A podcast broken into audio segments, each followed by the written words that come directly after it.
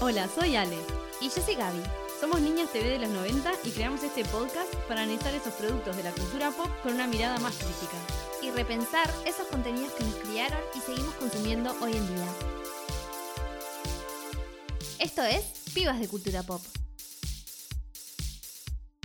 Bienvenidos a un nuevo episodio de Pibas de Cultura Pop. Bueno, hoy vamos a estar hablando de los premios Oscar. Eh, obviamente vamos a hacer referencia a las películas nominadas y las ganadoras, pero lo vamos a usar de excusa para hablar de los temas que nos interesan a nosotras, por supuesto. Hollywood intenta llenar, ayornarse o pretende que lo hace Sí. eh, a los tiempos actuales, a los cambios sociales, a las luchas que se están eh, produciendo en todo el mundo. Eh, pero creo que a la academia le cuesta incluso más que a Hollywood, que ya de por sí le cuesta. Sí, sí, yo creo que sí. A la academia es como que. mm, no, es como que. son- Es que no es, no es donde se mueven, Y obviamente. no, porque la academia está compuesta más que nada por viejos heterosis blancos. Sí, claro. Forradísimos de Sí, guita. claro. O sea, A ver, este año eh, por primera vez eh, se nominó a un equipo de producción entero de personas negras. Hubieron dos actores de origen asiático que estuvieron nominados a Mejor Actor. Bueno, es la primera vez que hay dos mujeres nominadas al premio de Mejor Director Directora al mismo tiempo. Han estado nominadas otras, que igual no son muchas. no, Eh, yo una vez me fijé y la lista no, no llega a 10. no, no, Ah. poquísimo. Eh, pero nunca, siempre había tipo cuatro directores y una directora, con suerte. Ahora, Sí. bueno, fue tipo dos y tres. Un cambio. Sí, y sí, ganó una mujer. Ganó Chloe Zhao por Nomadland, que es la primera mujer de origen asiático que gana un premio eh, como mejor directora, algo que no se había visto nunca. La que había ganado anteriormente era Catherine Catherine Bigelow. Bigelow, que a mí me encantó cuando ganó, porque me acuerdo que estaba nominada con, con Avatar, James Cameron. Sí, se estaban divorciando, Ellos aparte, se estaban divorciando. El bardo. Y, y claro, y le ganó la ex mujer. Ay, fue hermoso. Mal. Además, Re- The Oscar Revenge. estaba todo el mundo con tipo Avatar, Avatar, Avatar. Y ella ahí, tipo, sacó mejor dirección con esta película. Que a mí no me gusta la película, pero eso ya es un tema personal mío. Sí. Yo la vi y me gustó. No sé si estaba para ganar mucha cosa. Está bien, pero está. no, Ah, está no bien sé. que le haya ganado James Cameron. Sí, igual. eso es seguro. Em, también el Oscar a Mejor Guión Original se lo llevó Emerald Fennell por Promising Young Woman, que desde el 2008 fue la última vez que ganó una mujer también en este caso, que fue Diablo Cody por Juno. El tema es que si hubieran salido ciertas películas, capaz que no habían tantas nominadas así que, que- tienen como esta diversidad.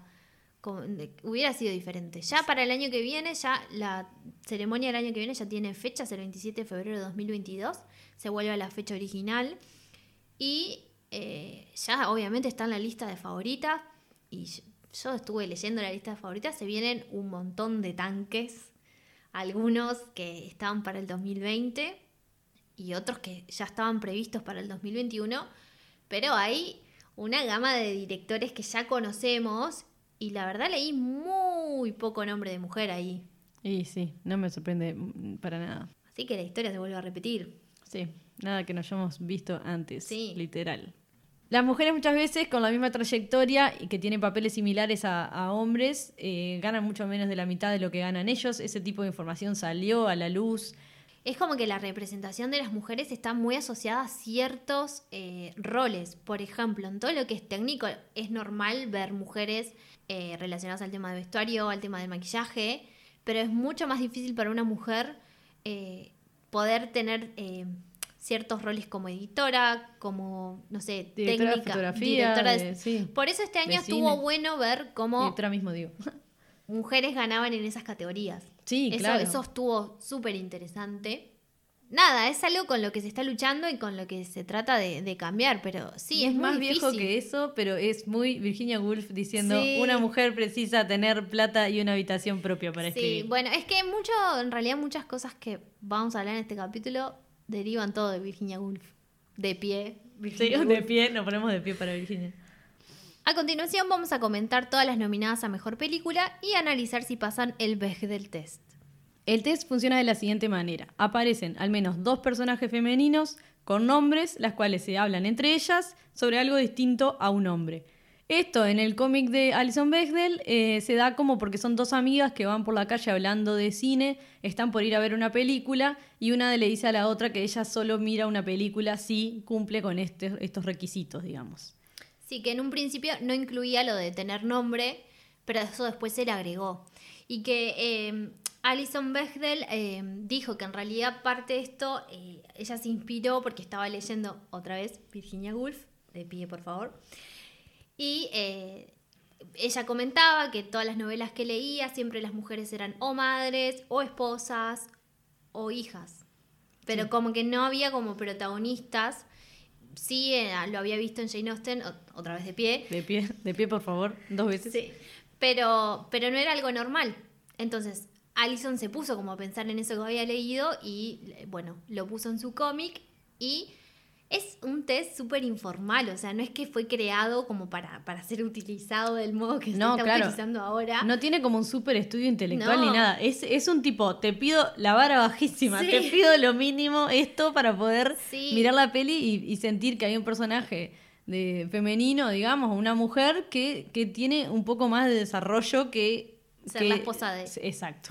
O ser así alguien ahí en extra. Las condiciones son súper básicas. O sea, como dice Ale, la vara bajísima. Ese tiene que ser el nombre de nuestro podcast. la vara bajísima. La vara bajísima.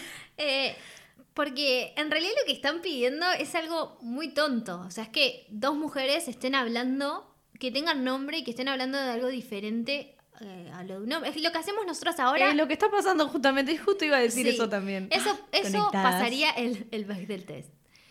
Pero obviamente no pasa en Hollywood. No es lo más común. Ni siquiera en películas que tiene mujeres como protagonistas. Esto obvio que ya sabemos todos que viene ya lo que veníamos hablando de que de que las personas que suelen estar atrás de los guiones de todos de toda la idea son hombres que no saben lo, que es la experiencia de ser una mujer.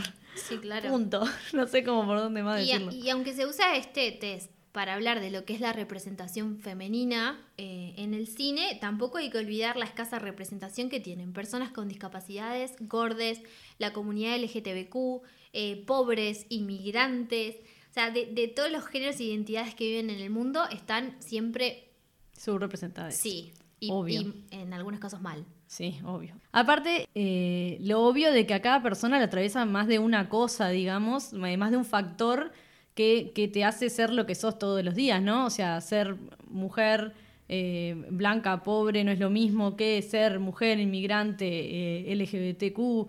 Em, bueno, y eso es porque la vida es mucho más compleja que solo encasillar en una cosa. Sabemos de todas formas, obvio, que las películas no son perfectas y que no se le puede pedir peras al olmo y que, bueno, este, nada, es genial ver que, esto se pueda extender y que pueda haber personajes mucho más ricos, porque es lo que genera, ¿no? Que, una se vea reflejada.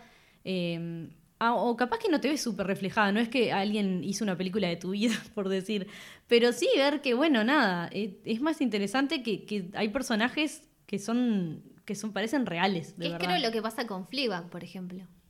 Sí. Que vos ves, ves un personaje que es real. Sí, porque tiene todo lo bueno, todo lo malo, todo junto y, y, y, que la vida es dura a veces, pero también es linda, yo qué sé. Sí, eso, a ver, no significa que vamos a dejar de consumir ciertas películas eh, porque no pasen el test, porque ya si no pasas el test eh, sos automáticamente una mala película, o no significa que películas que sí pasan el test sean buenas o estén hablando de una manera eh, correcta acerca de un tema, ¿no? Porque, sí, obvio. A ver, de nuevo, la vara bajísima. El test lo que pide son cosas básicas. Sí, sí. Lo mínimo, digamos. sabemos igual que esto em, se ve como mucho más en el mundo mainstream este de Hollywood y que eh, dentro del cine independiente o producciones chicas o con poco presupuesto, sí hay trabajos rebellos donde se ve todo, em, o digo, o hay más lugar para contar estas historias básicamente. Pero nada, a todos, a todos nos llega mucho más eh, lo masivo, la tele, o sea... Sí, claro, además, digo, eh, de más si disfrutás del cine independiente o si te gusta estar buscando cosas diferentes, pero a no todo el mundo le interesa. Y Hollywood es la industria cinematográfica más grande y popular de Occidente. Entonces, eso no se puede negar, digamos. O sea, tienen muchísima influencia en la cultura y en cómo eh, todos eh, nos comportamos, porque es lo, que consumís, lo que consumís desde que sos chico y estás viendo Disney. Sí, es lo que ayuda a reforzar esos estereotipos horribles que, tratamos de, salir y tratar, o sea, hoy en día tratamos de, de, de construir y de, y de vivir más felices, creo yo, en ese, por fuera de todas esas reglas horribles. Eh, pero bueno, esto es lo que siempre ha reforzado eso y es lo que, tal cual, es como que, como no podés serlo si no podés verlo, Claro, digamos, ¿no? Como sí. que si no ves, no ves ese ejemplo en, en, dentro de, en los medios. Sí, es mucho, que- es mucho más difícil. E- Es, es como, es, es complicado. Y entender un poco la, la coyuntura en la que surgen estas películas, los intereses que hacen que, que se da, o sea, da- te da otro panorama cuando vos estás consumiendo algo. Bueno, y digo, sabemos que el cine es, es arte y, y la idea es que eso te mueva y que está, que está buenísimo que eso, que te haga feliz una película de Tarantino, y, igual que una de Adam Sandler, que ay, Eh, qué difícil, sí, pero bueno, pero me bueno, alegro. si te hace feliz. Sí, ya era. Yo, Adam Sandler, bah, no lo puedo ver, eh, no me gusta para nada, pero entiendo que si alguien eh, disfruta de Adam Sandler, está bien, es... O sea, el cine es para eso, es para conmover, ¿no? Es para que te mueva algo. Sí, exacto. Si te hace reír, si te hace olvidar por un rato que estamos en una pandemia del orto, y bueno, ta, y está la verdad bien. que bienvenido. Sí. Sí, sí, tal cual. Eh, pero bueno, también la idea con todo esto es para poder repensar el contenido que consumimos, que, ta, que no, es- no es casualidad que se hable cierto, siempre de los mismos temas o que sean siempre estos mismos personajes principales hombres. Este, y bueno, pasa lo mismo con los premios, ¿no? Que no siempre son como justos y no siempre gana la gente que se lo merece, ni en el Sí, momento que se lo sí. merece. Hay mucha premiación tardía, Sí, Leonardo DiCaprio. por ejemplo. Que es- no, pero es uno de, creo, de los ejemplos más claros y conocidos sí. que por mucho tiempo no le dieron el premio por papeles que estaban buenísimos. Y yo no digo que esté mal el papel del renacido, pero no creo que sea el que más destaca de Leonardo DiCaprio. Y así pasa con directores, pasa, o sea, es algo que hacen, ¿no? Sí, obvio. Y le, le sacan el lugar a la persona que tendría que haberlo ganado Sí. ese año, de verdad, obviamente. Sí. Y también la- eso de decir esta es mejor película o esta es la mejor película del año, cosas así, que, que es lo que hacen los premios, eh, muchas veces sigue agendas sociales, agendas políticas y intereses económicos, de- que hay intereses económicos detrás. Por ahí la productora que Como está... todo el mundo. Exacto, la ¿Cómo productora funciona? Que está detrás de cierta película tiene intereses económicos. Entonces, es importante tenerlo en cuenta. Esto, a ver, es algo que es, oh, es obvio que pasa, o sea, no estamos diciendo nada. No, nada nuevo, Sí, obvio. Pero muchas veces no se lo piensa cuando Claro. consumís algo. Así Eh, que eh, les contamos entonces cuáles son las películas que pasan el test de Bechtel y Sí. cuál no. Empezamos con Mank. Obviamente Mank no pasa el test. Sorprendidísima acá. Esta es una película dirigida por David Fincher que fue estrenada en Netflix y nos cuenta como el guionista Mank, que no, no sé, o sea, su apellido es otro, es más largo, complicado, yo no lo voy a decir, no me voy a meter en ese lío, este, se lo abrevi- abrevia como Mank. Bien. Excelente. Él eh, fue quien escribió el guion de Citizen Kane, la eh, aclamada película de Orson Welles. Y te muestra, bueno, cómo fue el momento en que escribió eso, qué estaba pasando. La, Ale acaba de ver el apellido y la cara me lo dijo todo. Eh, Ahora lo voy a intentar, ¿ok? Mankiewicz. no, porque debe ser alemán. Así que debe ser Mankiewicz. no, No, sé, ta, no sé, importa. Mank. Esto lo A cortamos. ver, David Fisher fue inteligente y le puso Mank. Y sí. Na- ¿Cómo le iban a decir Tito? Obvio. Claro, da. Este. Nada, esta es una película que creo que es la que se acerca más a lo que le gusta a la academia. Ay, obvio. Es decir, eh, blanco y negro, eh, tomas así como re wow. Además habla de Hollywood, a ellos Mm. les encanta cuando hablan de Hollywood, cuando hablan de ellos mismos, o sea, Sí, sí. obvio. Eh, Ego Match. Sí, tiene buen. A ver, la fotografía está muy bien, el montaje está muy bien, o sea, está re bien hecha Claro, a la nivel película. técnico se. Pero a mí lo que me pasa con esta película, que creo que es la que, eh, de todas las nominadas, es la que se- se refiere a una historia del cine y es menos la, la adecuada para estas épocas que estamos viviendo. Como que las otras son todas más historias de superación o de gente que la está remando realmente y como estamos en un momento donde estamos todos O de remando luchas sociales, digamos, o que también se están dando, sí, que no son a nivel pandemia en sí, pero que está que, También. que, que tocan No, no. a nivel... No me refiero que sea todo relacionado a pandemia, sino que estamos todos con un mood, Ah, con, re, con un humor sí. en donde la verdad no tengo ganas de ver el viejo este cómo escribió. claro, o sea, Sí, to- sí. todo bien. Te banco, David Fincher, por favor, sacame la temporada 3 de Mindhunter, pero La estamos precisando. pero nada, como que no. Un Sí, no. Y No- no obviamente no pasa el test porque se centra todo en él. Está Amanda Seyfried, que la verdad, el papel muy flojito a mi entender.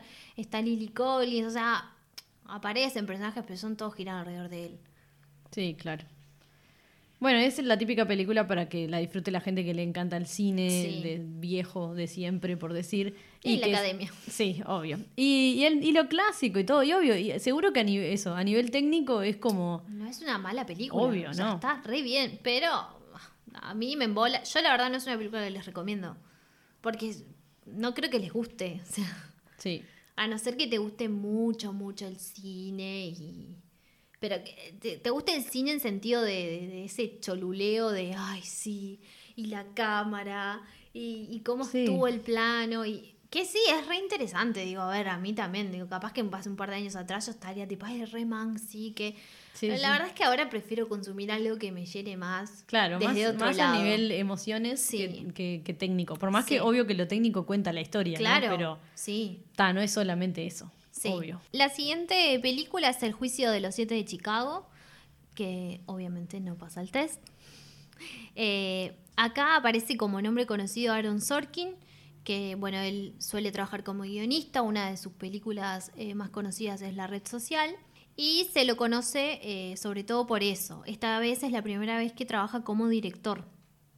Es una película que fue estrenada en Netflix y que cuenta con un elenco con nombres conocidos como son Sasha Baron Cohen, eh, Joseph Gordon-Levitt, Michael Keaton, Frank Lang Langella, La Angela, sí. Eddie Redmayne y Jeremy Strong. A Jeremy Strong probablemente no lo ubiquen, pero yo lo agregué porque está en Succession y la rompe y tienen que ver Succession. Sigo. Más recomendaciones. Eh, cuenta la historia del grupo conocido como los Chicago Seven, que es un grupo de manifestantes opositores a la guerra de Vietnam, acusados a conspirar eh, por cruzar fronteras estatales para causar disturbios en la Convención Nacional Demócrata de 1968 en Chicago.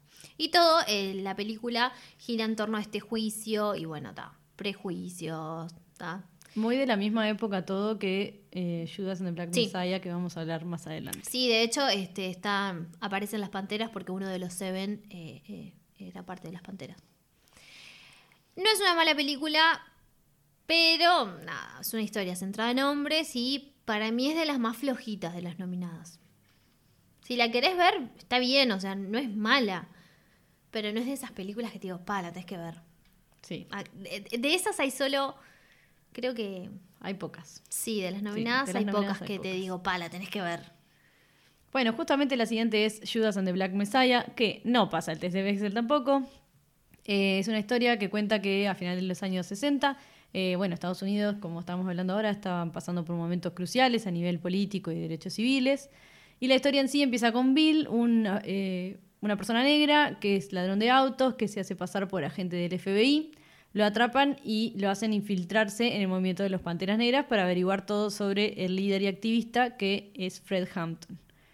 Em, lo más interesante en realidad de la película es que está basado en una historia real y la historia real es lo, más rico, me parece. Después de eso, como película, no aporta demasiado. O sea, puedo decir que la banda sonora eh, y la música está buenísimo porque da, hace una impresión de, de estar como. eh, o sea, es, es como un jazz, como de. ¿Cómo es que le llaman?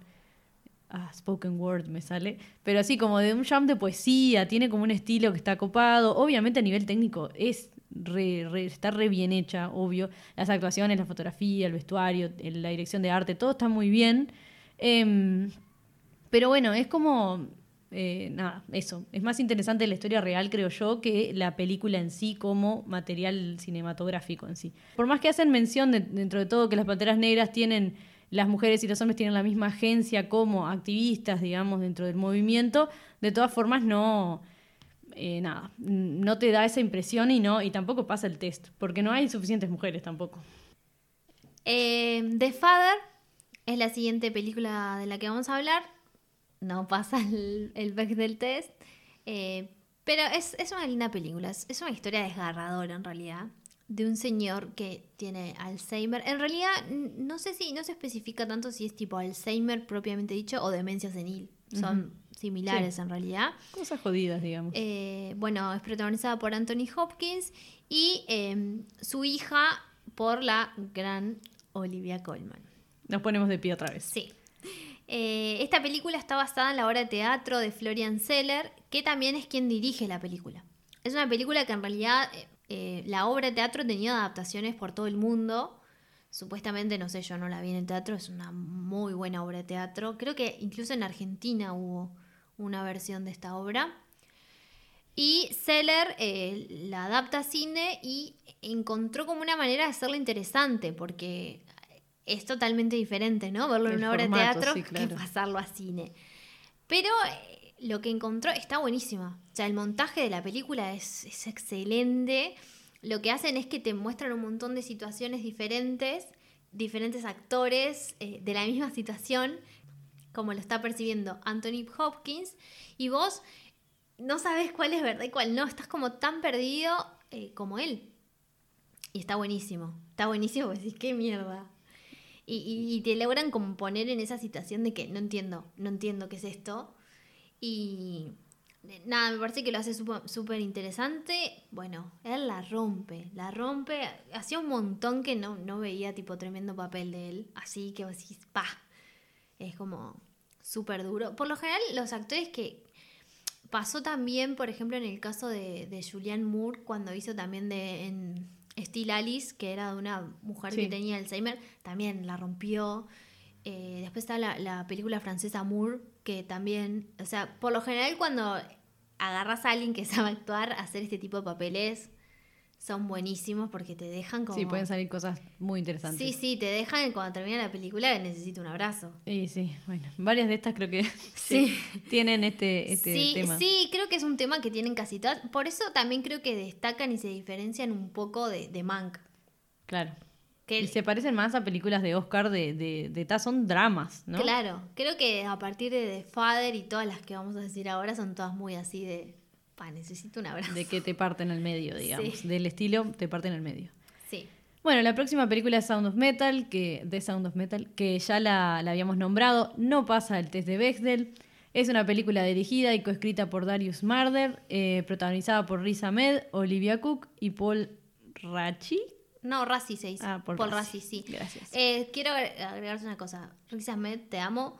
Eh, Olivia Cook fue anunciada el otro día, es parte del elenco de Fire, and Blood, la precuela de Game of Thrones. Ya salieron fotos. Ah. Ya hay Targaryens de nuevo. Ay, yo vi la foto que estaba Matt Smith. Sí, ella no está en la foto, ah, pero, ella sí salió en el anuncio que se hizo. Y hay fotos de ella leyendo el guion. Interesantísimo. Las cosas que nos enteramos acá. Bueno, les comento. Em, la película se trata, eh, la historia es de un baterista de metal que va perdiendo su audición. Eh, la tienen que ver. No pasa el test porque, bueno, el, protagonista es Ruben, que es el Riz Ahmed, digamos. Em, y, y, y, los personajes femeninos que aparecen también son como mínimos y no, o sea, no, no, no sí, es más que nada la relación de él con ella. Sí, eh, siempre es toda la relación de él con las otras personas, básicamente, todo el tiempo. Y eso, y las mujeres que aparecen, nada, muy poco. La película está muy bien, la historia es atrapante, es desoladora, te deja así tirada en el medio de la nada. Eh, bueno, obviamente que en, cuanto a efectos de sonido es un despelote.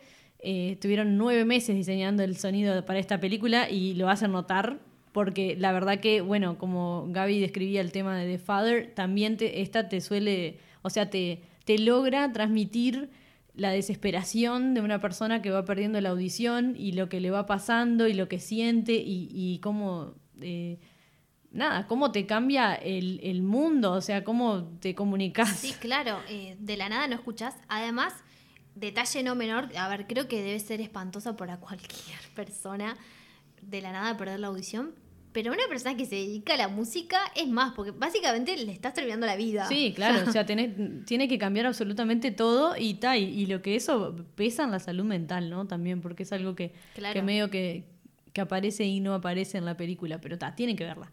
Em, bueno, esto le dio la primera nominación a Riz Ahmed a los Oscar como primer actor de origen musulmán. Es, em, Él es británico. él es británico-pakistaní, Sí. digamos. Eh, bueno, y la peli está disponible en Amazon Prime, como ya les habíamos comentado. Sí. Y, a ver, se entiende que estas historias están centradas en personajes masculinos y el modo en que son contadas no amerita quizás la inclusión de desarrollar otras historias. O sea, nadie pide que pongas personajes forzados eh, que no van con la historia solamente por el mero hecho de ser más inclusivos. O sea, no, no es lo que estamos eh, pidiendo acá. Pero también está eso de, ¿no estaría bueno contar otras historias que sean más inclusivas? No sé, pero ¿no hubieron mujeres que también protestaron contra la guerra de Vietnam? O, como lo comentaba Alex, eh, sí hay mujeres que formaban parte de las Panteras Negras. Bueno, ¿por qué no contamos también historias de ellas? O, un, en este caso este año no lo hubo, pero es siempre, siempre hay películas de guerra. No, mira, a mí me gustan mucho las películas de guerra, pero ¿qué onda? Las mujeres también formaban parte de, de- de las guerras. Sí, sí. Desde otro, desde otro lado, capaz. Sí, pero bueno, ¿por qué no contamos esas historias también? Pero cruciales también para eso. sí, Justo claro. con lo que comentabas de Panteras Negras, iba a decir que, bueno, en- cuando en, en el comienzo de Judas and the Black Messiah, o sea que sin spoilear mucho, en una parte creo que la única mujer que aparece, digo, como súper conocida y, y como una parte de unos discursos que, que dio y que apareció tele- televisada fue Angela Davis. Ah, sí, que está, la eh, fuimos de a ver pie, cuando otra vez. vino. Sí, fue lo mejor. Si va a su país, sea donde estén, vayan a ver a Angela Sí. Davis. Es increíble esa mujer como oradora Sí, y como Sí. y como ejemplo de todo. Me acuerdo que me sorprendió que no había tanta gente. Sí, yo me Y yo esperaba dije, mucho más. ¿qué? O sea, Y también pensé que no iba a entender nada en inglés cuando hablara. No, pero fue re claro. pero se le entendió clarito todo, no podía creer. Me sentí, también fue, gracias mamá por todo, insistirme y todas esas clases de inglés. Pero sí, increíble, no se la pierdan. Eh, bueno, eh, como sabemos, digo, la industria viene hace años con una crisis por la falta de ideas originales y siguen Sí. cayendo en esos lugares comunes, Sí. idolatrando siempre a los mismos señores heterosis eh, que no da lugar a otros, ni ahí. Sí. Y, y, digo, a ver, se pueden contar otras historias. Sí, claro que sí. La única historia que les permito que repitan hasta el cansancio son las adaptaciones de Orgullo y Prejuicio. Después, traten de hacer cosas nuevas. Claro, no sé. Y poneme alguna con Chris Evans sin remera, por favor, porque siempre la preciso. Sí, Chris Evans, siempre. Aunque Sí. actuando, bueno, te queremos. De- claro, sí, yo qué sé. Pero ta, sí, por favor. El Eh, favorito de este podcast, Chris Evans. O sea, que, que quede ya anotado, lo van a escuchar durante mucho tiempo. Un montón. Si siguen acá. Bueno, Bueno, con respecto a, las pelis que sí pasaron el Bechdel Test, tenemos primero a Minari, que bueno, Minari hace todo bien. Es una peli que pasa el test, nos muestra un- cómo una familia coreana quiere empezar una nueva vida en Arkansas, en Estados Unidos. Eh, es una peli que fue escrita y dirigida por Lee Sak-chung, eh, que tiene varios actores coreanos interpretando los roles. Eh, algunos de ellos hablan poco inglés, como es el caso de Yu, ay, perdón, ya voy a pedir disculpas antes, ¿está? Yu Young-yoon, eh, que eh, durante toda la temporada de premios pidió perdón por no hablar en- bien en inglés y es tipo, señora, por favor, yo no puedo pronunciar bien su nombre, así que no pida disculpas por nada. Eh, es una regia, la amamos. Eh, es una producción coreana-estadounidense donde la cara más conocida es el actor eh, Steven Yeun, que es conocido por estar en The Walking Dead. El nene que aparece en la peli, ay, sí, David. lo amo, lo amo. Es tipo, no, no puede ser más adorable, no, me, me mató. Eh, está muy buena la película, es una historia de superación, eh, pero para verla, bueno, medios no tradicionales por el Sí. momento. Eh, HBO Max ya estuvo anunciando el día de la ceremonia que varias de las películas van a llegar a Latinoamérica cuando llegue el servicio de streaming. Eh, no me acuerdo si Minari estaba dentro de esa lista. Pero podría. Sí, no, no, justito esa no me acuerdo. Me acuerdo de otras que ya anunció que van a estar ahí. Así que da, mientras medios no tradicionales. Eh, vuelvo a decir que esta película, a ver, eh, tiene toda esta historia de superación y es muy bella y todo, es difícil Sí, también. claro, todas. Todas precisan un abrazo al final, ¿está? Pidan Todas un las abrazo películas son como... a quien tengan al Sí. lado, por favor. O Sí. no sé, un mensajito lindo de alguna amiga, algo, por un favor. GIF de Chris Evans. Sí, claro. Ustedes pidan, pidan porque se va a precisar. Y videos de gatitos. Sí. Eh, Nomadland. Bueno, la gran ganadora de la noche, Nomadland, es escrita, dirigida y producida por mujeres. Hay protagonizada también. Así que sí pasa el test. Obviamente es un gran sí. Eh, hizo historia en la ceremonia, eh, porque, bueno, 93 años de la misma cháchara. Y recién ahora tuvimos el placer de, como yo ya lo comentaba, ver un escenario lleno de mujeres. Increíble. O sea, Increíble. sí, 93 años. Por si no queda claro. Repito. Eh, está basada en el libro Nomadland, Surviving American in 21st Century, escrito por Jessica Bruder, y narra la historia de una mujer que abandona su pueblo natal, para emprender un viaje por el oeste de Estados Unidos. En realidad abandona su pueblo natal porque la obligan a abandonar su pueblo natal. O sea, lo que pasa es que primero igual... ta, nada, me estoy dando cuenta que esta descripción la sacamos de internet, pero no era su pueblo natal en Empire.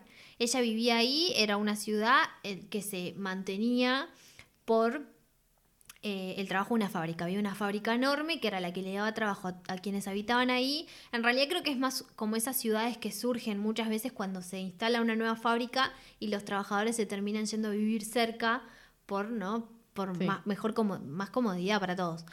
Ahí fue que se creó esta ciudad que se llamaba Empire. La fábrica se funde, cierra y ya años después eh, Estados Unidos le saca el código postal. O sea que la, Ni existe. la ciudad deja de existir. Porque ya si te sacan el código postal es como... Sí, sí. Eh, entonces la gente se tuvo que ir de ahí. Y ella como que está, bueno, no voy a dar spoilers de por qué ni nada de eso, pero ella está sola y se va. Y empieza a vivir como una eh, nómada. Es así. Es una película, es una historia linda. O sea, a mí, a mí me gustó la historia, me parece que está, está re bien contada. La fotografía es un disparate, obviamente, porque además Chloe Zhao trabaja todo mucho con lo natural. Y está re lindo, digo, aparte... sí, y no es oh, fácil trabajar en exteriores ni nada. no, y queda buenísimo. Es, es una historia re linda. A mí me gustó. La recomiendo que la vean. También tiene momentos en los que abrazo. No sé si para mí no es la mejor. Chan, chan. Para mí no es la mejor. Eh, Yo creo que las dos coincidimos, aparte que la mejor es Sound The of Sound of Metal, Metal. sí. Creo que las dos nos Sí. encantó esa.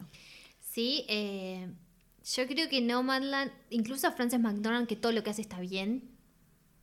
Para mí es excelente actriz. Yo no sé si este era el año para dárselo a ella. Fue un, un efecto Leonardo DiCaprio, pero extra, porque ya le No, ya pero había- extra porque se lo tres. dieron hace dos años. Claro. O sea, tiene tres. Y, y está trabajando en una película que va a ser de Lady Macbeth. O sea, va a estar nominada seguro Sí, el año claro. que viene.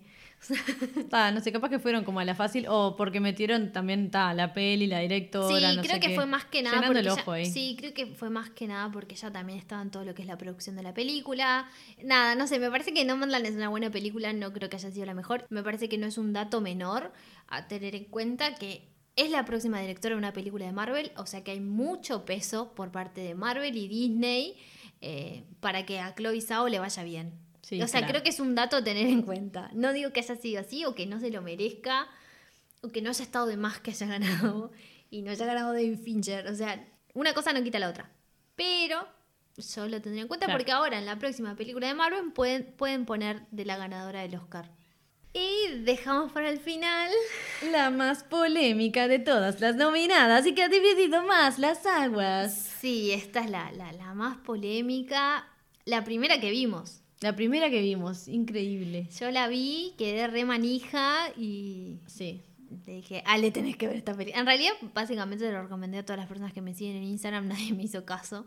Y yo la miré el otro día que me lo dijo, porque dije, esta la tengo que ver. Yo ya había visto el tráiler, Sí. quería verla, me esperaba una cosa, me, me apareció otra Sí. y demoré como en procesarla también. Pero eh, la recomendamos, tienen que verla. Bueno, como les decíamos, es una peli que alguna gente ama, otra gente odia y este, no se entiende también, mucha gente no entendió cómo estuvo Sí, nominada. ¿Por qué la nominaron? Sí. Yo admito que si no si hubiera sido otra la situación, yo no creo que hubiera tenido tantas nominaciones. No, yo tampoco. Me parece que no, no hubiera sido una peli que, No. que haya entrado dentro de los Oscars por la temática y todo. Por esto mismo, de que es súper polémica. Igual me encanta, ¿no? Obvio. Yo estoy re, re copada Sí, con que haya re pasado feliz esto. con que haya ganado. Obvio. Y aparte es genial que digo, de nuevo esto, que le den lugar a cosas distintas y esto, pero creo que eh, también es, es tal cual es. eh, la circunstancia da a que, eh, a que le hayan dado lugar a estas pelis, ahí yo qué sé. Es lo que veníamos diciendo eh, antes, ¿no? Que, mm, ¿qué tal? que no se hayan estrenado películas este año, todo eso. nada, nada va a decir que, ay, mirarlos ahora, pero esta gente que antes dejaba todo de lado a la mujer y ahora la deja pasar así como si nada. no, Creemos que fue una, una, una vez. Consecuencia, sí. Sí, ojalá se repita, obviamente. Ojalá se repita, ojalá salgan más proyectos como, como por ejemplo. Y más gente invierta en ellas. Porque... O Nomadland, o sea, ojalá. Sí, sí. Digo, si Marvel ayudó a que Chloe Zhao reciba un Oscar, bueno, igual está re bien, o sea, porque por lo menos de alguna manera lo tiene que ganar. O sea, es como que. Sí, bueno, claro. Eh, es tipo Tat, se le está dando lugar a alguien que, bueno, capaz que por un lado hace producciones que no están tan buenas, pero también le estás dando más plata a alguien que capaz que cuenta historias que sí, yo que sé. Además, capaz que, no sé, pero por lo poco que he visto de Chloe Zhao, se ve que tiene como su propia forma de trabajar y como sus propios valores, que yo creo que los va a tratar de, reflejar en Eternals. Y está bueno que también otro tipo de directoras puedan eh, acceder a estas películas que llegan masivamente a todo el mundo. Entonces, nada, eso como que lo aplaudo y me parece que está buenísimo. Sí, es genial. Bueno, algunas de las cosas con las que describieron a Promising Young Woman, que es la película que estamos hablando, eh, han dicho que es burda, que está mal escrita, que es demasiado obvia, con como algunos de los adjetivos, digamos, que estábamos comentando. Em, cosa que a mí me da mucha gracia, básicamente. Además, gracias, ese gracia también nos produce muchos sentimientos. Yo claro, no. hoy estoy un poco más calmada igual. Si hubiéramos grabado este episodio el domingo, el día de la ceremonia, cuando yo tuve que leer todo un montón de tweets, eh, eh, hubiera sido diferente. Esto ah, hubiera sido. Esto se hubiera prendido fuego, básicamente. Pero no, no pasó. Em, sí, a ver, volvamos a eso. Eh, en realidad quiero decir, a mí me dan gracia esos comentarios porque ta, los tomo de donde vienen. O sea, primero me enojo. E, este es el proceso. Primero me enojo. Y después me dan gracia porque pienso, pa, pero qué pelotudo este chiquilín. Sí. Porque y me río. Porque si no me pongo a llorar y me escondo abajo de la cama o no sé. A ver, acá no vamos a venir a defender a la Promising Young Woman como la obra maestra de, ¿no? del 2020 ni, ni nada por el estilo. Pero sí también pensar de Che, ¿se hubieran dicho lo mismo si esta película hubiera sido dirigida, hablara de otra cosa y fuera eh, protagonizada por un hombre? O sea, e, esa es lo, que los lleva a parte del enojo y... Les, les, mueve ahí un poquito el pisito. Sí, claro. Completamente. Bueno, comentando de nuevo con el tema del test de Bechdel, Promising Young Woman sí lo pasa. Fue una película escrita y dirigida por Emerald Fennell, su primer película a todo esto. Ella es showrunner de Killing Eve y actúa en The Crown. así que la pueden sacar hace de, Camila en The Crown. O sea, de, The Sass. No, hace de cualquier papel. O sea. Increíble. Que además todo el mundo hablaba de Emerald y yo decía, ¿por qué nadie está mencionando que hace de Camila en The Crown? Porque no es cualquier personaje. No, no, a ver. Sobre todo, o sea, aparece en la tercera temporada, pero ya en la cuarta temporada tiene mucha importancia porque aparece Lady Di y Carlos y Camila, o sea. Sí, sí. La película también fue producida por Emerald y Margot Robbie, que te amamos de nuevo. Sí, la productora de Margot Robbie fue, fue ahí la que, la que metió toda la plata para producir la película. Bueno, es protagonizada por Kerry Mulligan y un elenco de muchas caras conocidas. Eh, está Laverne Cox, entre ellas. Alison Brie. Bo Burnham. Bo Burnham. Eh, Adam Brody. Adam Brody. Jennifer Coolidge ah, sí, sí. Jennifer Coolidge. Y está eh, Alfred Molina. Alfred Molina, señor. Y está, em, que yo no me sé el nombre, pero es este pibe que hace gracioso, que está en super cool y todo eso. Ay, McLovin, sí. Ahí va. No me sale el nombre, pero sí. está. Ok. Exacto. Está. Sí, sí, es un elenco importante. Ah, y bueno, la decana también es reconocida. Ahora no me sale el nombre tampoco, pero es, tipo, sí. La de em, el último que salió es en Dear John, pero hace más cosas que Dear John. sí, estaba en la serie esta, Nashville. Ahí va, Nashville. Bueno, la película cuenta la historia de Cassie, una mujer que busca venganza porque su amiga sufrió un abuso sexual eh, estando en la universidad. Sí, en realidad. Te vas dando cuenta, digo, ya desde el principio, como que eso le generó un trauma sí, sí. importante. A ver, no podemos dar muchos detalles porque spoiler. Claro, tienen que mirarla. Pero viene más o menos por este lado. La polémica alrededor de la película eh, tiene que ver también con el tráiler o como el principio de la peli también porque se, se puede cate- catalogar dentro del género como revenge, digamos. Eh, que como que en realidad no tiene como una resolución que se que vaya para ese lado. Creo que es la gracia, ¿no? Que medio Sí. te va engañando con que Sí. viene por un lado de la peli y nada que ver. Eh, lo que pasa es que, claro, la peli se te muestra como una cosa, se te vende desde, desde el principio del tráiler. Eh, que está de más el tráiler, por favor, véanlo, porque es como una versión de Toxic que ¡pah! está buenísimo. Solo- La señora Britney Spears nos, pa- nos ponemos de pie de nuevo. Sí, sí, ahí está. tre- Bueno, la banda sonora de la película. La banda genial. sonora es increíble, sí. Y bueno, como que da esa idea de que es una película de venganza y bueno, Sí, como sí. suelen ser las películas de venganza. Y después... A ver, yo entré por eso también. A no mí me encantan así. las películas Sí, de venganza. claro. Y yo dije, wow, esto tiene que estar una locura. Y, y ta, y sí, la verdad que sí, fue una locura, pero por otro lado. Este, también pasa con esta peli que hay mucha gente que le exige como que sea, uh, el santo grial de la historia de violación y que tenga, tipo, que presente como el problema y la Sí. solución justa de todo y eh, no hay. ¿no? Sigue siendo un la- problema. Es la vida misma. Claro, a ver, las mujeres siempre somos Sí. más eh, target de, de ser violadas y abusadas y de todo. Desde- Pero además desde creo que no es, no, es el objetivo de la película. No, aparte, o sea, por eso mismo, me parece como que hay como, como una cosa de, de pretender que hay, a ver, que esté entonces, la- a ver, que pongan la solución y como sea. Sí. Eh, no. A ver, nosotras creemos que se, se pierde un poco eh, lo- algo que para mí está muy claro y lo que busca evidenciar la película, que para mí, y Ale lo hemos hablado, que las dos coincidimos en lo mismo, eh, busca evidenciar una situación real que viven al día millones de mujeres y la película está apuntando directamente al abuso en los campus de las universidades, que es una problemática que quizás a nosotros acá desde Uruguay o como mucha gente que he escuchado de Argentina no lo podemos visualizar, pero que en serio que tiene unas cifras que son preocupantes desde hace años Sí, y es un tema re jodido. Sí, es que acá lo vivimos de otra manera, Claro. por lo menos acá porque no, no existen los campus. Sí, claro. Pero se vive distinto. Y, y yo creo que el, el reclamo está tratando de evidenciar eso. Obviamente vos a raíz de eso lo podés reflejar en los otros tipos de abusos que puede haber. sí, claro.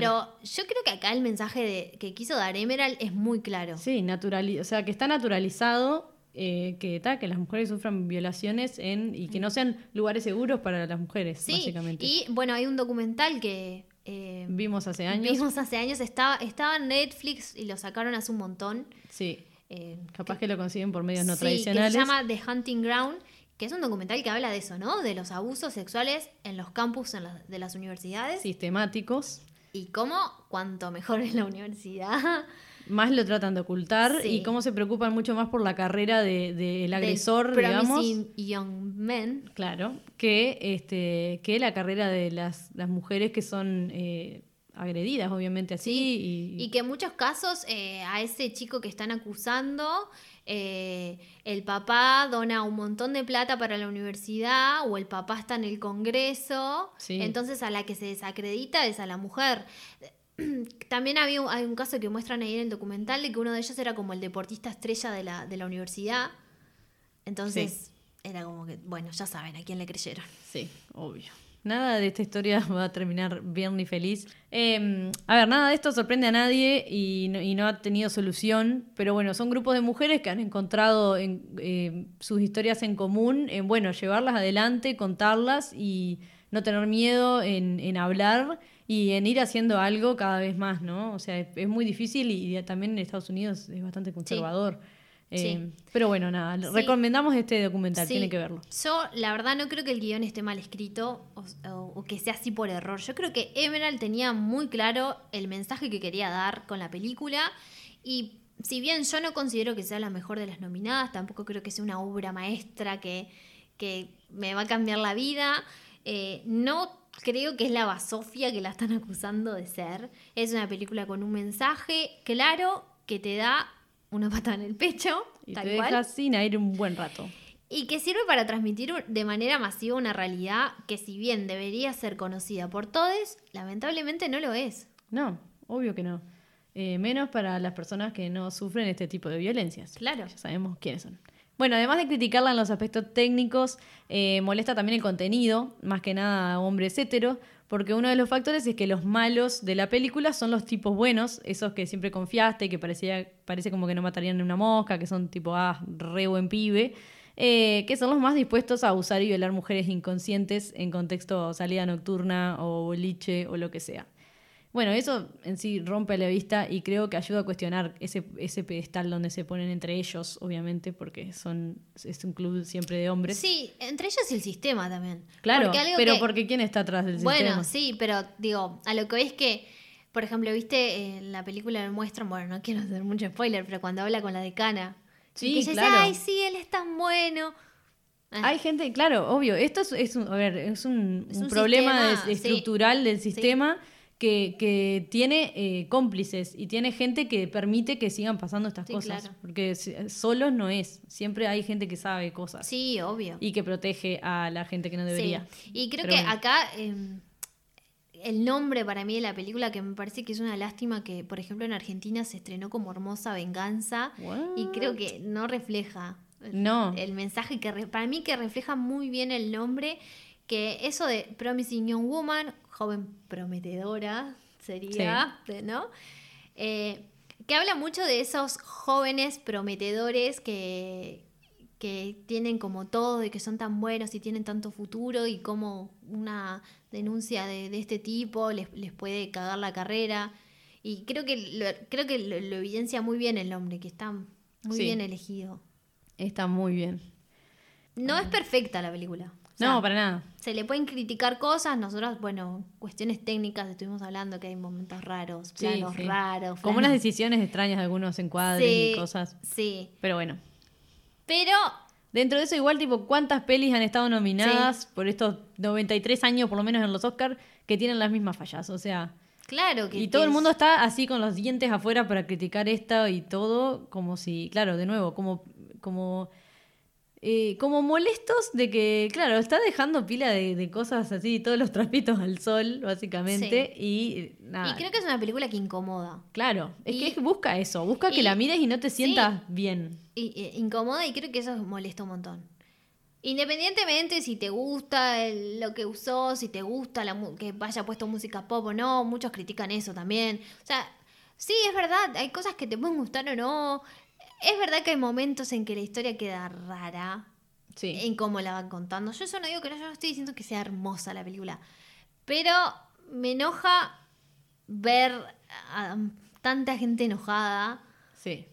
eh, cuando, no sé, me, me parece que no. Se nota como dónde te están posicionando, básicamente. Sí.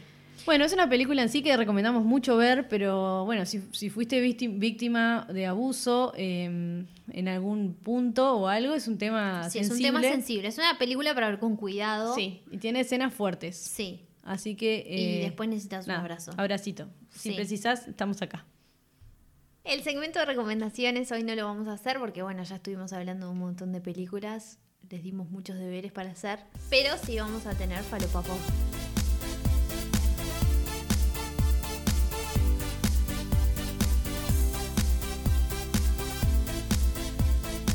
Y hoy va a ser acerca de la ceremonia y los vestuarios, obviamente. Y sí, ¿de qué vamos a hablar si no? La verdad, Bueno. es una ceremonia que no podría haber sido más aburrida. Ah, un embole. Lo quisieron hacer solemne, pero después metieron un momento gracioso, tipo comic relief en el medio, que fue como, ¿qué? No, un O sea, horror, como decidite. dirigida toda mal, o sea, no, la verdad que, digo, se entiende por qué no la vio nadie, básicamente, Sí. porque fue eso. Eh, bueno, hicimos una lista de momentos a destacar, a ver si las compartimos y qué, qué piensan ustedes, obviamente, de esto. Eh, primero, que la- como el discurso que dio Regina King cuando empezó todo fue como orientado al tema de la, situación social que vive en Estados Unidos, como a nivel de, bueno, discriminación racial, eh, violencia policial y todo esto. Y bueno, y el fallecimiento de, de seres queridos en pandemia. Entonces ya empezó como con un tono, digo, serio y como una cosa de, de, bueno, o no sé, para mí había como un tono ahí de, de, de esperanza, de bueno, salgamos adelante de esto de la mejor manera posible, que ya era como, bueno, bien, pero ta, estamos en los Oscars, como Sí. que no vas a cambiar el mundo acá, pero ta, yo qué sé. actors. Un intento, igual la, la rebanco yo Regina Sí, ella es recra mal. Sí, este, así que ta, no tengo nada para decir contra ella. No, no, re bien. Otro momento que, que para mí fue de los más lindos, que estuvo re bueno, que en realidad justito ese momento no lo vi cuando estaba sucediendo la, la- la ceremonia, porque en ese momento estaba viendo el nuevo capítulo de Mickey eh, y lo vi después en internet. Que fue cuando el danés Thomas Winterberg, o no sé cómo se pronuncia, no sé mucho cómo es el tema del danés, eh, la pronunciación. Eh, no, así, Así que, que perdona nada, a todas las personas sí. danesas que escuchan esto. Sí. Bueno, Signos de preguntas. Eh, subió a aceptar el Oscar a Mejor Película este, Extranjera por Another Round o Druk, que es en el idioma original. Y bueno, y habló, eh, se lo dedicó a su hija el, el premio porque cuando habían empezado a rodar la película, la hija tuvo un accidente y se murió. Qué horror. Y ahí cuando como que le encontró otro sentido a la película, ¿no? Y, y fue como, es una película para celebrar la vida y por eso eh, le dijo algo así como, bueno, está sucediendo un milagro, ¿no? Porque habían ganado y todo y este premio es para vos. Fue como re lindo, porque Oh. además la película es- está muy bien, o sea, sumamente recomendada, la tienen que ver.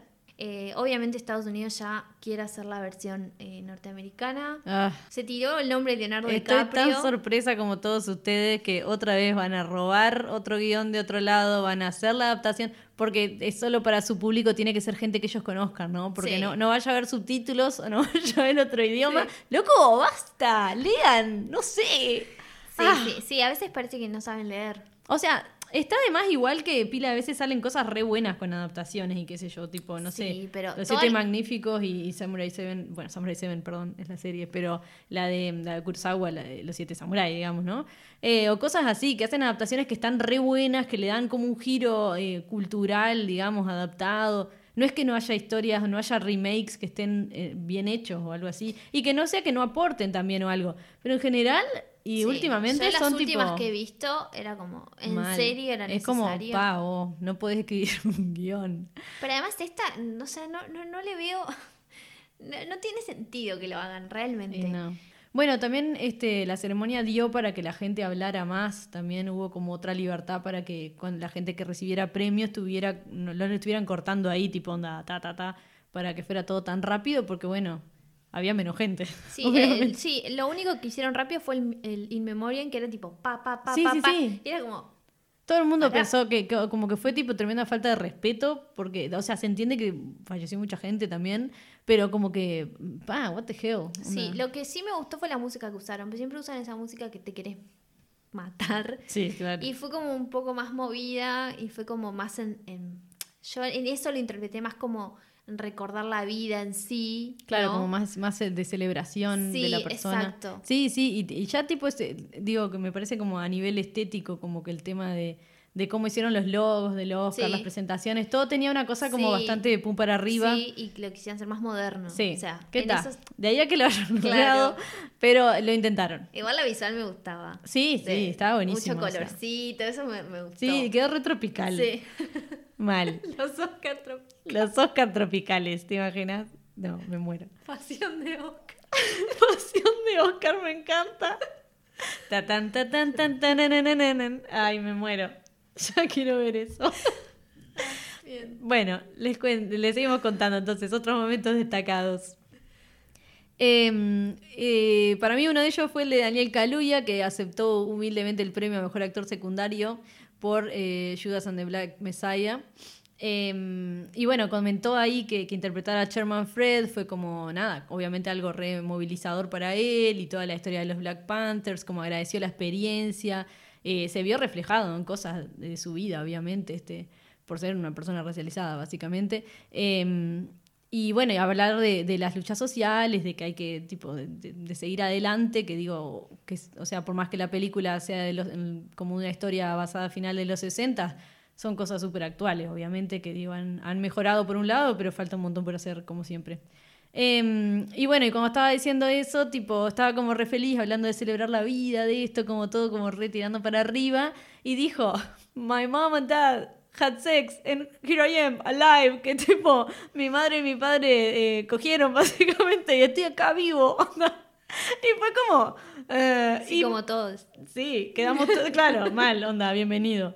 Eh, pero aparte, eh, enseguida eh, amé la, la dirección de cámara acá, eh, que la filmaron a la madre, la cara de la madre, que quedó como, obviamente era un poema esa cara, y, y- y miró para el costado y le habló a otra persona y, le, y dijo tipo, what is he doing? Onda, ¿qué está haciendo? No, fue como sublime, lo amé, o sea, me dio la vida, me pareció, eh, nada, un momento muy familiar, instantáneo, digamos, para los Oscars.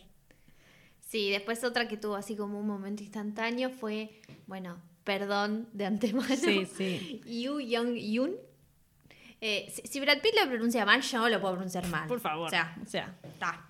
Este, que bueno, ganó por como actriz de reparto por, por su papel en Minari. Que ay, es hermoso su papel. Sí. Ay, esa señora mal.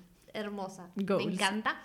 Y bueno, ta, obviamente cuando subió le dijo a Brad Pitt, finalmente nos conocemos. Este, porque Brad Pitt es el productor de la película. Y bueno, ahí ella medio que, que hizo un chiste de como que nunca había ido a, a la filmación. Claro. Y bueno, estaba obviamente muy feliz porque estaba conociendo a Brad Pitt, que... Sí, sí. Todes. Sí. Somos claro. todes. Exacto. Y bueno, es- se dio ahí como un intercambio humorístico que estuvo, estuvo bastante bueno. Eh, el discurso en general fue también con, con tonos eh, graciosos. Eh, Ella hablando en un inglés que, que se tenía Sí. que esforzar para hablarlo, pero se le reentendía Sí. así, pero como re es tierna. eh, en esta ocasión no, pero en otras premiaciones durante la temporada pidió disculpas por su inglés. Dijo, Ah. no señora, usted no tiene que pedir disculpas, usted regia. Mal. Regia. O sea, basta. Por favor. Sí, y después... Los quiero ver a ellos hablando en coreano. Claro, o sea, señor, usted puede hablar en inglés, ellos no van a poder nunca hablar en coreano. Exacto, por favor. Y después cuando vieron que ellos reciben el premio, dan como este discurso y después atrás, backstage, dan el discurso a la prensa. Y no sé, le preguntaron cómo huele Brad Pitt y ella dijo, no sé, no soy un perro, no ando oliendo a la gente. ¿Qué clase de claro, pregunta? porque además es como, Aparte Brad Pitt, o sea, fue todo, claro, como, como con todo este tema de respetar las distancias, de- del Sí. tema del COVID, todo, fue todo como, eh, la persona presentaba el premio y se iba, onda, todo era como... pero además es como súper desubicado. sí, y porque cualquiera. digo, a una señora Obvia- grande, onda, obviamente por que está jodiendo con el tema de que conoce a Brad Pitt porque ¿quién no lo haría? O sea, obviamente sí. el pibe es como un ícono de la cultura pop. Pero la señora O sea, tiene como 70, por favor. Acaba de Más ganar un. Oscar, no habla casi inglés, es la primera vez que, que alguien coreano gana un Oscar como actriz, aunque sea actriz de reparto, no importa. Y vos le preguntás por cómo huele Brad Pitt, o sea, te, te das Sí, cuenta sí, que, sí. digo, cero. Sí, mal, mal, mal. O sea, nada. Periodismo del pedorro, digamos. Sí, no como el nuestro. Exacto. por favor. Pero por favor. Ay, fue genial. Bueno, después otro momento fue Glenn Close, que anduvo meneando ahí tratando de levantar un poco la noche, que fue como un Sí. momento gracioso, ponele. ta. Sí, pero fue. Fueron fue como mini rari, puntitos. Rari porque también Sí. veníamos todos serios y después ahí quieren tirar un poco de chiste y no estaba funcionando, estaba todo el mundo como, what the fuck. Y que Glenn Close dijo, bueno, dale. Ya era, claro, acá tengo que dar todo, Sí, dijo ella. yo me sacrifico. Sí, claro. Y inauguró el, el Pasión de los Oscars a la noche, Claro. obviamente. Eh, y bueno, y para mí, igual, el premio el más destacado de todos es el señor Anthony Hopkins, que estaba durmiendo en la mansión que tiene en Gales. Ya está. Sí, o sea, recontra goals, digamos. Sí, es el, que me- el más inteligente, el que mejor lo hizo, ¿eh? Sí, sí, la verdad. ¿Quién pudiera tener una mansión en Gales? Mal, y, y que te, te premian y vos estabas durmiendo, tipo, ¿eh? ¿Qué? Ah, ah, bueno, bárbaro. Onda. Nada, no estuvo John Travolta confundiendo gente. No, Excelente. no habían fotos de, de Jennifer Lawrence en pedo con la copa de vino. Nadie se confundió de, de ganadores eh, de películas. Así que nada, como no pasó mucha cosa interesante, fue bastante en mole. Pero ahora vamos a hablar de los looks que nos gustaron y los que no. Que vamos a hacer como esto de looks que nos gustan o no, porque es algo muy subjetivo y no nos parece que esté bueno decir tipo peores vestides, mejores vestides, cada uno se viste como quiere. Sí, claro, ya era. No somos expertas acá de nada, así que. No, somos opinólogas. Exacto. Qué término de mierda. Lo odio, pero está. Nada, que no, que no puedo decir. No, no tengo formación en, en- en diseño de moda ni nada. Eh, solamente ver películas y alfombras rojas since forever. sí, mal. Ah, Gracias, y Entertainment, por todo lo que me diste tantos años. Graduada de la Academia de Entertainment Sí, y de. Pinterest. Mal. Eh, no hay nada que acá que sea un chivo, by the way. Estamos tipo. Sí, no, no, nadie nos paga vida. nada. Nosotros le agradecemos nomás. Bueno, Así que bueno, vamos para con mí, looks. La reina, la que más me gustó, que fue el look que menos me gustó en los BAFTA. No me había gustado como estaban los BAFTA. Y ta, estaba diosísima. En los Oscars fue Regina King. Ese Sí. vestido celeste. Me encantó porque tiene, tenía como, es como una, como una estructura, como una forma del vestido que estaba de más, que le, le- le daba como un tono, como una cosa como medio de armadura. Ah, Sí, y no. era como a la guerra, Sí, señora. estaba buenísimo. No, me encantó, me encantó. Sí, mal. re diosa. Después, eh, otro que puse que en realidad mucho no sé quién es, pero me encantó cómo está vestido. no sé ni cómo se pronuncia. Eh, el apellido es Stanfield. Ah, la Kiss. La, La Kiss. Kiss. Stanfield, sí. Ah, estaba re, estaba re bien vestido también. Tenía tipo toda la Sí. onda. Parecía medio, medio francés, setentoso. Ah, una está cosa buenísimo, así. sí, me encantó. Toda la onda, sí. Después, Sí, bueno, yo a él lo, lo tengo más por, por Get Out y, y bueno, y, y, y, y Judas, de la que me claro, yo justito Judas es la que yo no vi. Entonces, pero estaba... Estaba re, regio. Ay, sí, para Me mí encantó. fue de los hombres fue el mejor. Me encantó. Uh. Sí, sí, sí, porque aparte es súper diferente. Sí, sí. Se fue a los Oscars con eso, o sea, Mal, mal. de pie. Búsquenlo, búsquenlo. Zendaya, ¿cuándo está mal Zendaya? La sí, amo. no sé. La verdad que no. Ay, No estaría pasando muy bien. Mal. Sí, primero que quiero que sepan, eh, los vestidos amarillos son el punto débil de Gaby. así que esto iba a pasar. Yo ya me lo estaba esperando. Pero aparte está Zendaya que está. Zendaya. No se puede, claro. Na- es- creo así que, no. Así Por no ejemplo, se puede. creo que nadie luce los trajes Ay, por favor. mejor que Zendaya. Yo Es tengo un como- problema, o sea, si Gaby tiene problemas con el amarillo, yo tengo problema con mujeres de traje y amo Sí. los trajes y, y Zendaya es la reina. Sí. O sea, sí, es sí, increíble. sí. No, no, me encanta. Capaz que la pondría como segunda princesa o algo porque la reina es Kate Blanchett. Pero Ah, bueno. está, sí, difícil. Eh, Un montón igual. Una chiquilina que no tiene ni 25 años. Por eso. Está compitiendo re lindo. No, Así no, viene muy bien, viene pisando Sí, fuerte sí, sí. y queremos lo mejor para la reina Zendaya. Mal.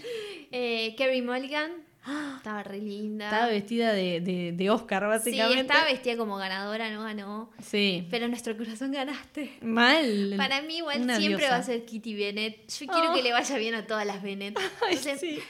cuando las nominan por películas que nada tienen que ver con el personaje que hicieron en Orgullo y Prejuicio, yo me pongo feliz porque en mi corazón siguen siendo una Bennett.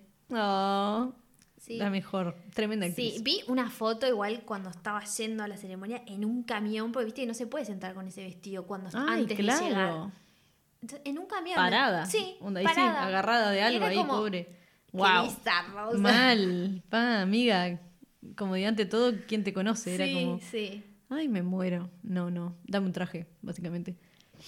Eh, y después pusimos a Coleman eh, Domingo, que sí estaba con un traje fucsia. Que era, Era- como. sí. Era re llamativo, pero Stunning. igual me gusta que vayas con Sí, ese traje. ay, al fin un par de hombres poniéndole un poco de onda, loco, me tienen podrida. Ya lo habíamos comentado en otro episodio, Sí. pero ay, el smoking negro con el moñito, ¿no? Qué Sí, pesado. Capaz que una tonalidad no tan chillona. Ah, sí, sí, eso estaba como. hu- Hubiera quedado mejor, pero ta, no. Lo, lo bancamos. Sí, lo rebancamos, lo rebancamos. Bueno, dentro de los looks que no nos gustaron está Margot Robbie, que, o sea, perdón porque te amo. Me duele muchísimo. Mal, o sea, no puedo creer, pero está vestida de, de alguien mucho mayor. No, sí. No sé, como re poca gracia. Si hay un nombre que me dolió agregar a esta lista, Sí, claro. fue el de Margot Robbie, pero Es ay como, no. mm, No, o todo sea, bien con Chanel, pero horrible. Capaz que quería, tipo, no destacarse tanto. No sé si ese era el punto, digamos, pero era parecía una solerita de playa, pero Sí, toda como plateada. Y el onda. pelo, o sea, me encanta cómo le queda ese tono de rubio. Sí. Igual me encanta todo de Sí. Robbie. Pero eh, también era como súper raro. No Sí, sé. no, parecía. no Capaz sé, que en realidad sí fue más en un modo productora. Claro. Y no tipo, soy actriz. Que está bárbaro, pero está, no sé. No. Pero fue como, ay, sí, no. no, Fue un no, básicamente. Bueno, Amanda Seyfried, que fue como un eh, statement dress, onda, fue como, Sí. mírenme. Pero ah, No, no me gustó porque además la había forma tenido, del vestido creo que como que no, no sé a quién le quedaría bien tampoco. habían tenido looks re lindos en lo que es la, la temporada de premios. Habían estado re- el de los Critic Choice fue uno de los que más me gustó. o Ay, sea, no lo vi a ese, lo tengo que buscar. está- estaba re bueno, ¿entendés? Entonces fue como que mm, en los Oscars no, te queremos, siempre vas a ser Karen. Pero Sí, mal. No. You no can sé. just ask people what they're wearing. El mejor personaje. Sí, obvio. There's a 33% chance it's already raining. Eh, sí, vamos a tener obviamente algún episodio de Mean Girls porque Sí, tenemos... no, no lo tenemos ni que Ta. aclarar. No, no sé si... Claro, era innecesario este comentario. Eh, Reese Witherspoon, otra que para mí siempre está diosa. No Sí. me gustó ese rojo, ese vestido rojo No. raro que tenía. Eh, había, obviamente había una tendencia importante con los cutouts, ¿no? Y, Sí, y el tema de que sea, de que se vea una parte o que no sé qué, que, que algunas les quedó mejor que otras, me sí, parece. pero el de Reese no y el de. Reese como que para mí quería hacer eso, pero igual ser como para una persona de más de 40. Entonces Sí, como no. que la combinación fue como, no. Aparte, hay un look de Reese que creo que fue cuando ella ganó el Oscar, no estoy segura, que para mí es icónico, que es que estaba con un vestido negro con blanco. Ay, sí. Estaba diosísima. Mal. Es que ella siempre se viste medio clásico Sí, y le queda re bien. Pero siempre da como buenos looks, sí. Sí, siempre sí. está como diosa. Sí, mal. Pero. Pero esta vez no estamos con vos, Luis. Sí, Sorry. no. Y después está el pibe este que. Puntos por habérsela jugado. Otro color. Sí. Ay, pero no sé, no me gustó su traje. Que tenía fibras de oro, leí. ¿Por qué? Que Leslie Odom Jr. No, no, no, no. Rari, rari estaba. Sí, no, no. Em, debo agregar que el DJ, que es el de The Roots, de, que está en la Ah, banda de. Jimmy Kimmel. em, No, del- Jimmy Fallon. De Jimmy Fallon. Uy, perdón, perdón, confundiendo los Jimmys. Em, Es normal igual. Uno está sí. en Nueva York y otro en Los Ángeles. Es verdad, es verdad. Pero, eh, Sí, igual tengo momentos. Hay momentos en que estoy re Jimmy Fallon y hay momentos en que estoy más Jimmy Kimmel. sí, sí, es distinto, es, es re distinto, es verdad. Sí, tengo Pero como ta, tipo- periodos. Me gustan los, los dos igual, me gustan. Sí, yo banco como partes de los dos también, no es como todo ni nada, pero está. Bueno, volviendo a eso, el, el baterista de los Roots, de, de la banda que está en el show de Jimmy Fallon, que era el, el DJ, tenía, ¿vos viste que tenía puesto unas crocs Ay, doradas? sí, qué horror. Como Qué de- o sea, Ya tenía un- Crocs, ya para mí Tenía un Crocs, traje que era no. como meh, pero bueno, pasaba, ponele, porque no era tan eh, típico ni nada. Pero cuando llegué a los pies y vi crocs de oro, fue como... Solo, solo voy a decir esto, no quiero ofender a nadie, cada uno usa lo que quiera, pero para mí ya salir del hogar con Crocs es un crimen. Eh, same, same, Sí, estamos en el mismo sí. bote. Si, si te parece incómodas y las que... Ya está, es tu gusto. Sí, Ahora, claro. a mí si me ven en la calle con Crocs, preocúpense, Sí, porque claro. algo me está pasando. Sí, obvio, va a ser una señal enorme, va a ser como Sí. red flag Gaby. Sí, onda.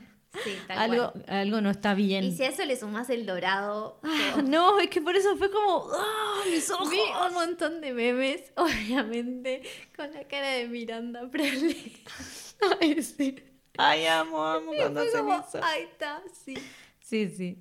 Así que está bueno. Básicamente, este fue nuestro Falopa Pop.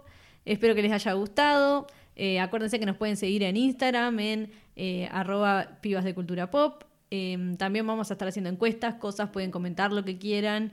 Y, y nada, pueden seguirnos también en Spotify para, para que les aparezcan todos nuestros nuevos episodios. Hasta la próxima.